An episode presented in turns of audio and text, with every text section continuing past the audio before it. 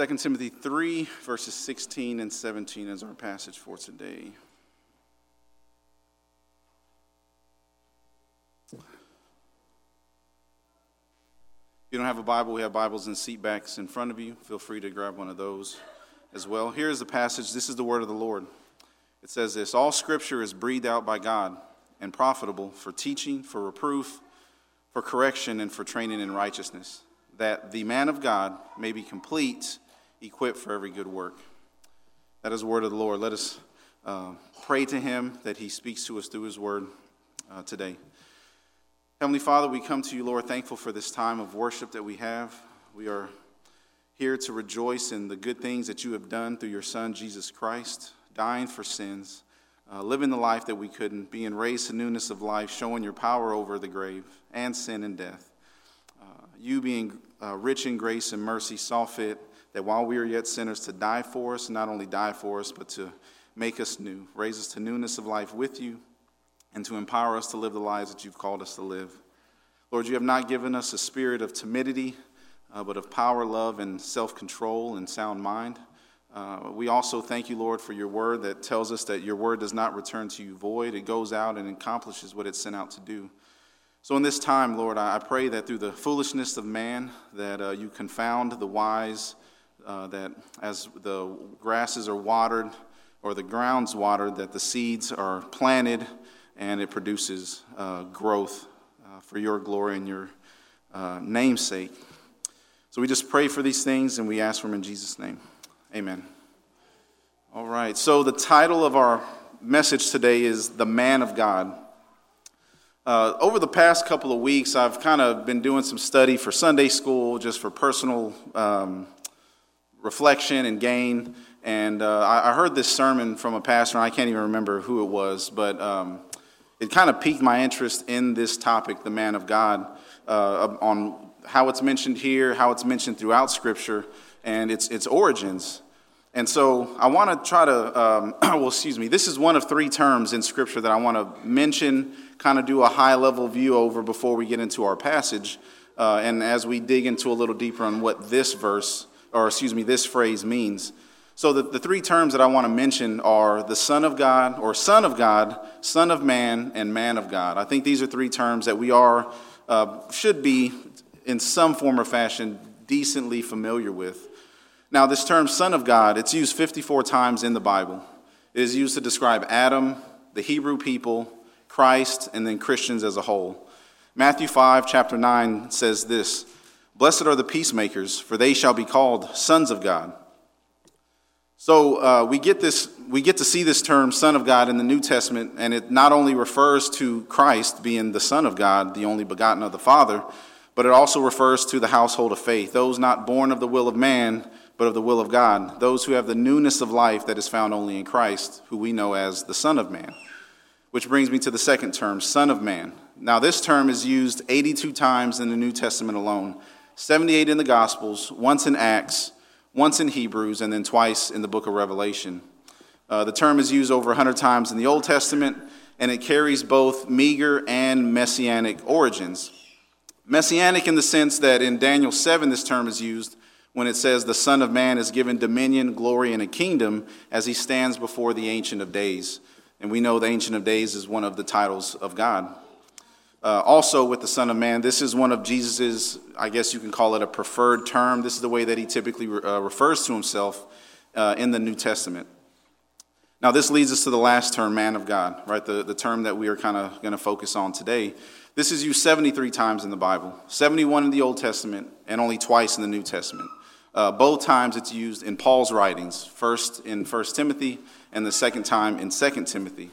Now, 1st and 2nd Timothy, along with Titus, that Pastor mentioned earlier, these are known as the pastoral epistles. These are the letters written to pastors on behalf of the church on how to instruct them on how to lead their churches.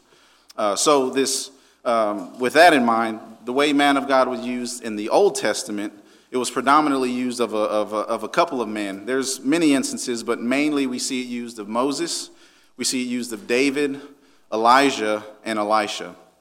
So, in, in um, believe it's in Deuteronomy, it's used often. In 1 Samuel, 2 Samuel, 1 Kings, 2 Kings is where you see the majority of this term being used. So, when this term is used, uh, more often than not, it's referring to the man God has set apart as a voice into his people. So these are people that we know as prophets, right? These are, this is what the man of God was considered in the Old Testament, a prophet. And um, so that's the title of our message, right? The man of God. We're, we're using this time to ordinate or ordain David, uh, but we're not calling David a, a, prophet, right? That's not what we're saying in this time. But this is how this term was used in the Old Testament and is carried over to the New Testament. Listen to what Hebrews chapter 1, verses 1 and 2 says uh, concerning what we're talking about today. It says, Long ago, at many times and in many ways, God spoke to our fathers by the prophets. But in these last days, he has spoken to us by his Son, whom he appointed the heir of all things, through whom also he created the world. So, what we see here, right, in the Old Testament, he spoke through the prophets. Now he's spoken through the Son, Jesus Christ. Christ appointed apostles, the 12 apostles, and he sent them out. They appointed elders whom God raised up within these churches to lead them and to exercise authority over them that God had given them. so, with that in mind, that's, that's, the, that's kind of the overarching theme of what we're talking about today. But you may ask yourself, well, how do we know this is true? why is it only pastors? And, and you know, those may be the kind of questions. How do we verify this? How, how do we know that these pastors that are raised up, that men are bringing you know, up and, and affirming, how do we recognize that these, are, these men are going to um, steer God's people correctly, that they're going to be upright people once they're in there? Because we see a lot of them that veer off the path that God has given. Well, how we do this is through the scriptures the law of God, the entirety of the Bible from Genesis to Revelation. And this takes us back to our passage for today, 2 Timothy 3:16 and 17. The scriptures are what hold pastors accountable. They bind our conscience, they soothe our souls, they teach us in the ways of righteousness so that we can rightly be called the man of God who is complete and equipped for every good work. So let's first look at verse 16 and, and we'll kind of walk through this one and then we'll walk through verse 17. So, verse 16, I'm going to repeat it. It says, All scripture is breathed out by God and profitable for teaching, for reproof, for correction, and for training in righteousness.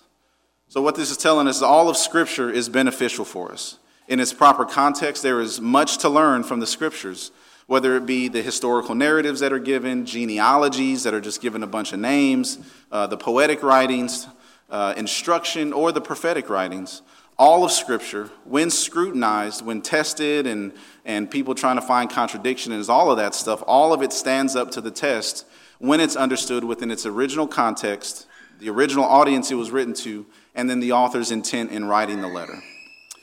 Now, how is it profitable for us, right? If we're talking about Scripture, how is it profitable? Well, there's three things that we're going to focus on that are mentioned in this verse. It teaches us. First, it teaches us, right? What does it teach us? Well, it teaches us who God is.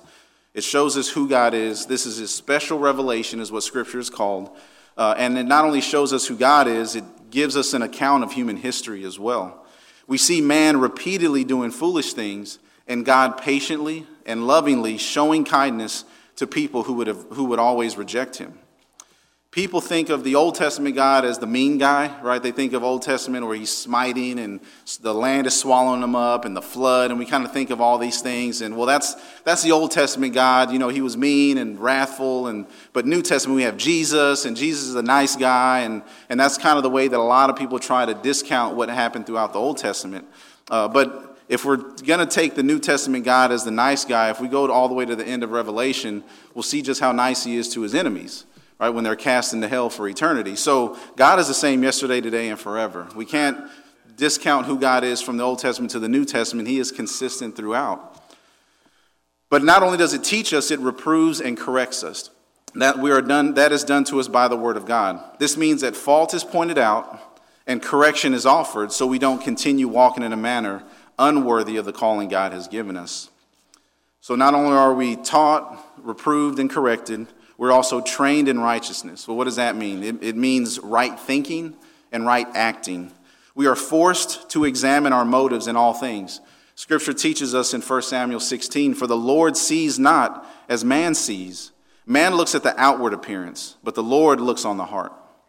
Listen to what Scripture tells us in Hebrews 4, verses 12 and 13, concerning the Word of God and, and it's how, how it impacts us. It says this For the word of God is living and active, sharper than any two edged sword, piercing to the division of soul and of spirit, of joints and of marrow. And listen to this and discerning the thoughts and intentions of the heart.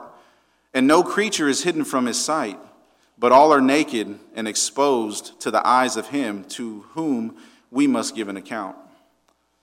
Without the Word of God, we cannot, or excuse me, without the Word of God, we are not only naked and exposed, but we are without hope.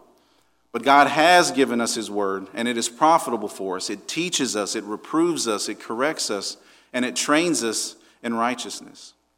Now, I want to finish our time in verse 17, and this is where we make our application that the man of God may be complete and equipped for every good work. Now, specifically, as I mentioned before, this is speaking of the pastor, right? If we're going to hone it down specifically, but this applies to all of man. This, this applies to every, uh, every Christian, every son of, excuse me, every son of God. This applies to Timothy. Paul is speaking to Timothy in this time, so there's some specificity here, but it's applicable across the board.